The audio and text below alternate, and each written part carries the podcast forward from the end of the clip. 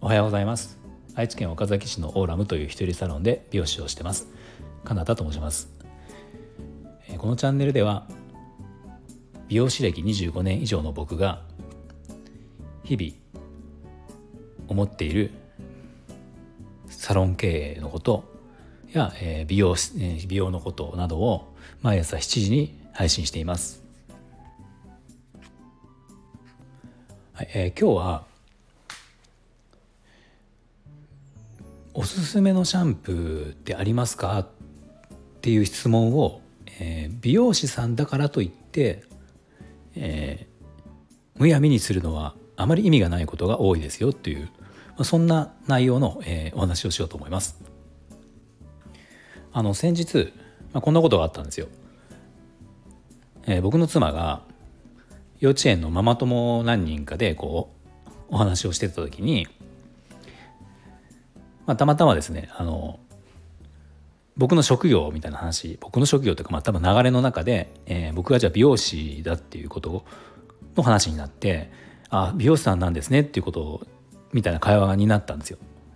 でその時にあるあのあるそのお母さんママさんがあの最近使ってたシャンプーがあなんか廃盤にどう廃盤になっちゃって何かおすすめのシャンプーってあるか聞いといてもらえますか？みたいなあそんなことを言われたらしいんですね。でまあそのその日に僕に妻が、まあ、こんな話をしててなんかおすすめのシャンプーある？みたいなこと言ってたけどなんかあるかなっていう会話があったんですよ。でこれってあのこれ美容師さんがこの話話聞いてたら、まあ、全く僕と同意見だと思うんですがおすすめをししようがないんですよ。そのその、えー、と言ってた方質問してきた方のことを、まあ、僕は存在は知ってるんですねあの知ってるというかまあ誰々君のお母さんみたいな感じで知ってはいてまあでも僕自体はそんなに喋ったことはほぼないしあの、まあ、髪の毛を切らせてもらってるわけでもないのでまあ見た感じのその髪質とかね髪の色とかでっていうのは分かるんだけどあの、まあ、そもそも知らないわけですよ美容師としてその人のことを。そうするとあのやっぱりシャンプーをおすすめするのっていうのはまあ、シャンプーなんて世の中もうどんだけでもあるわけですよね種類が。うん、でおすすめできる状況っていうのはやっぱりその方の悩みだったり髪質だったり、まあ、重要視していることとか、まあ、いろんなことが分かってるその顧客の方とか実際にお店に来てカットをさせてもらってるさせてもらった方とかだとある程度それはおすすめするこう理由っていうかまあ、ね、その材料があるんだけどまあ、ただ知り合いだからって言ってその僕に聞いてもそのいい結果というか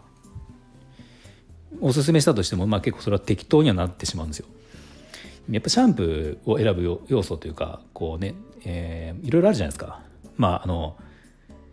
仕上がりとか香りとか目的、まあ、目的っていうのはダメージケアなのか頭皮ケアなのかあの育毛も抜け毛防止なのかね、いろいろありますよね。価格とかもあるし。だから価値観っていろいろなので、まあ、これがいいよっていうことはあまりに無責任は言えない。っていうのは正直あって意外とこの会話ってあの美容師やってると分かるんですけどあるんですよ結構。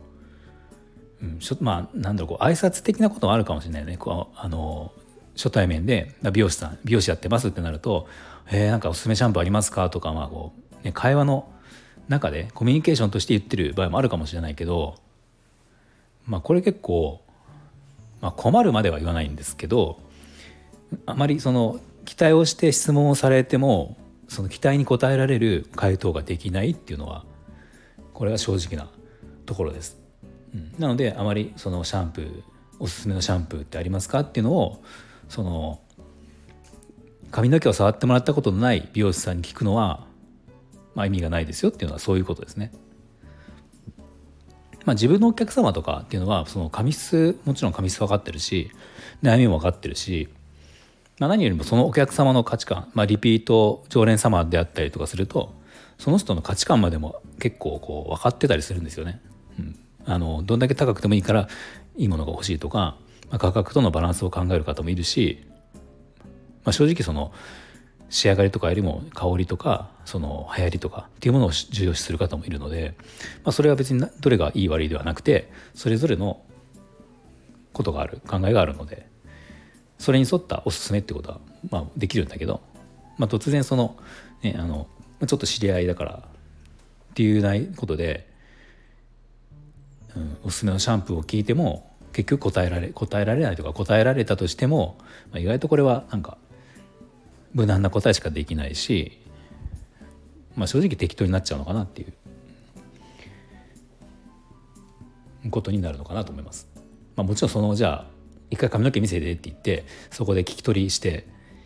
どんな悩みですかとかねやってもいいんだけど、まあ、それはなんかまあ結局仕事になってしまうんで、まあ、これをプライベートでやっちゃうと、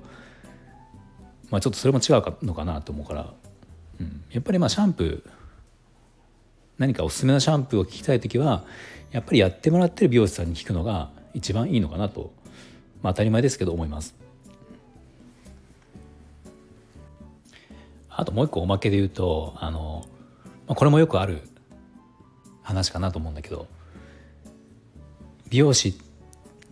話題の中でじゃあ美容師ですってなると「え私どどんな髪型似合うと思いますか?」とかってその初対面とかで、えー、言われることもあるんだけどこれもうん正直なかなか難しいというか、うんまあ、結局そうやって僕のね僕のっていうかその言う美容師さんの好みになるしなんか結構これ美容師さん美容師だからなんかそういうことは分かるって思ってる方も多いと思うんだけどもちろんその美容師プロなのでどんな髪型が似合うかっていうことはもちろん分かるといえば分かるんですね。そのプロとして分かるんだけどでもこれって別に初対面でパッと見て分かる分かるというかね分かるわけじゃなくて、まあ、その状態で分かるのって顔の形から、えー、考えるもう一般論しか分かんないんですよ正直。例えば面長の人だったら面長気にしてそうだからじゃあそれをカバーしようとか丸顔だったら丸顔をカバーしようとか、ね、おでこが広かったらそこをカバーしようとかって、まあ、これで一般論だと思うんですね。でそのさらに深いとこっていうのはあのお店とかお客さんが見えた時っていうのはもちろん新規の方は初対面なんだけどその会話をする中でその人のいろんなことをこう何て言うんですか？リサーチというか喋、うん、ってるだけでもいろんな情報があるので、まあ、そういうこと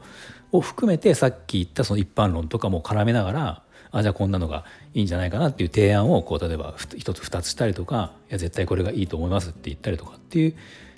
展開になるんですよ。だから初めてパッと会って何が似合うって言って答える内容っていうのもこれも結局無難な一般論しかないかなっていうのが正直思うところですね。まあ、なので別に今今日話したことってあのこれは絶対聞いたらいけないっていうことでもないし聞いたら美容師さん嫌がるよっていう話ではないんだけど意外とあまり意味がないことが多いよっていうそんなお話でした。はい、今日の内容が少しでも参考になりましたら、いいねボタン、フォローをぜひお願いします。では今日も最後まで聞いていただきましてありがとうございます。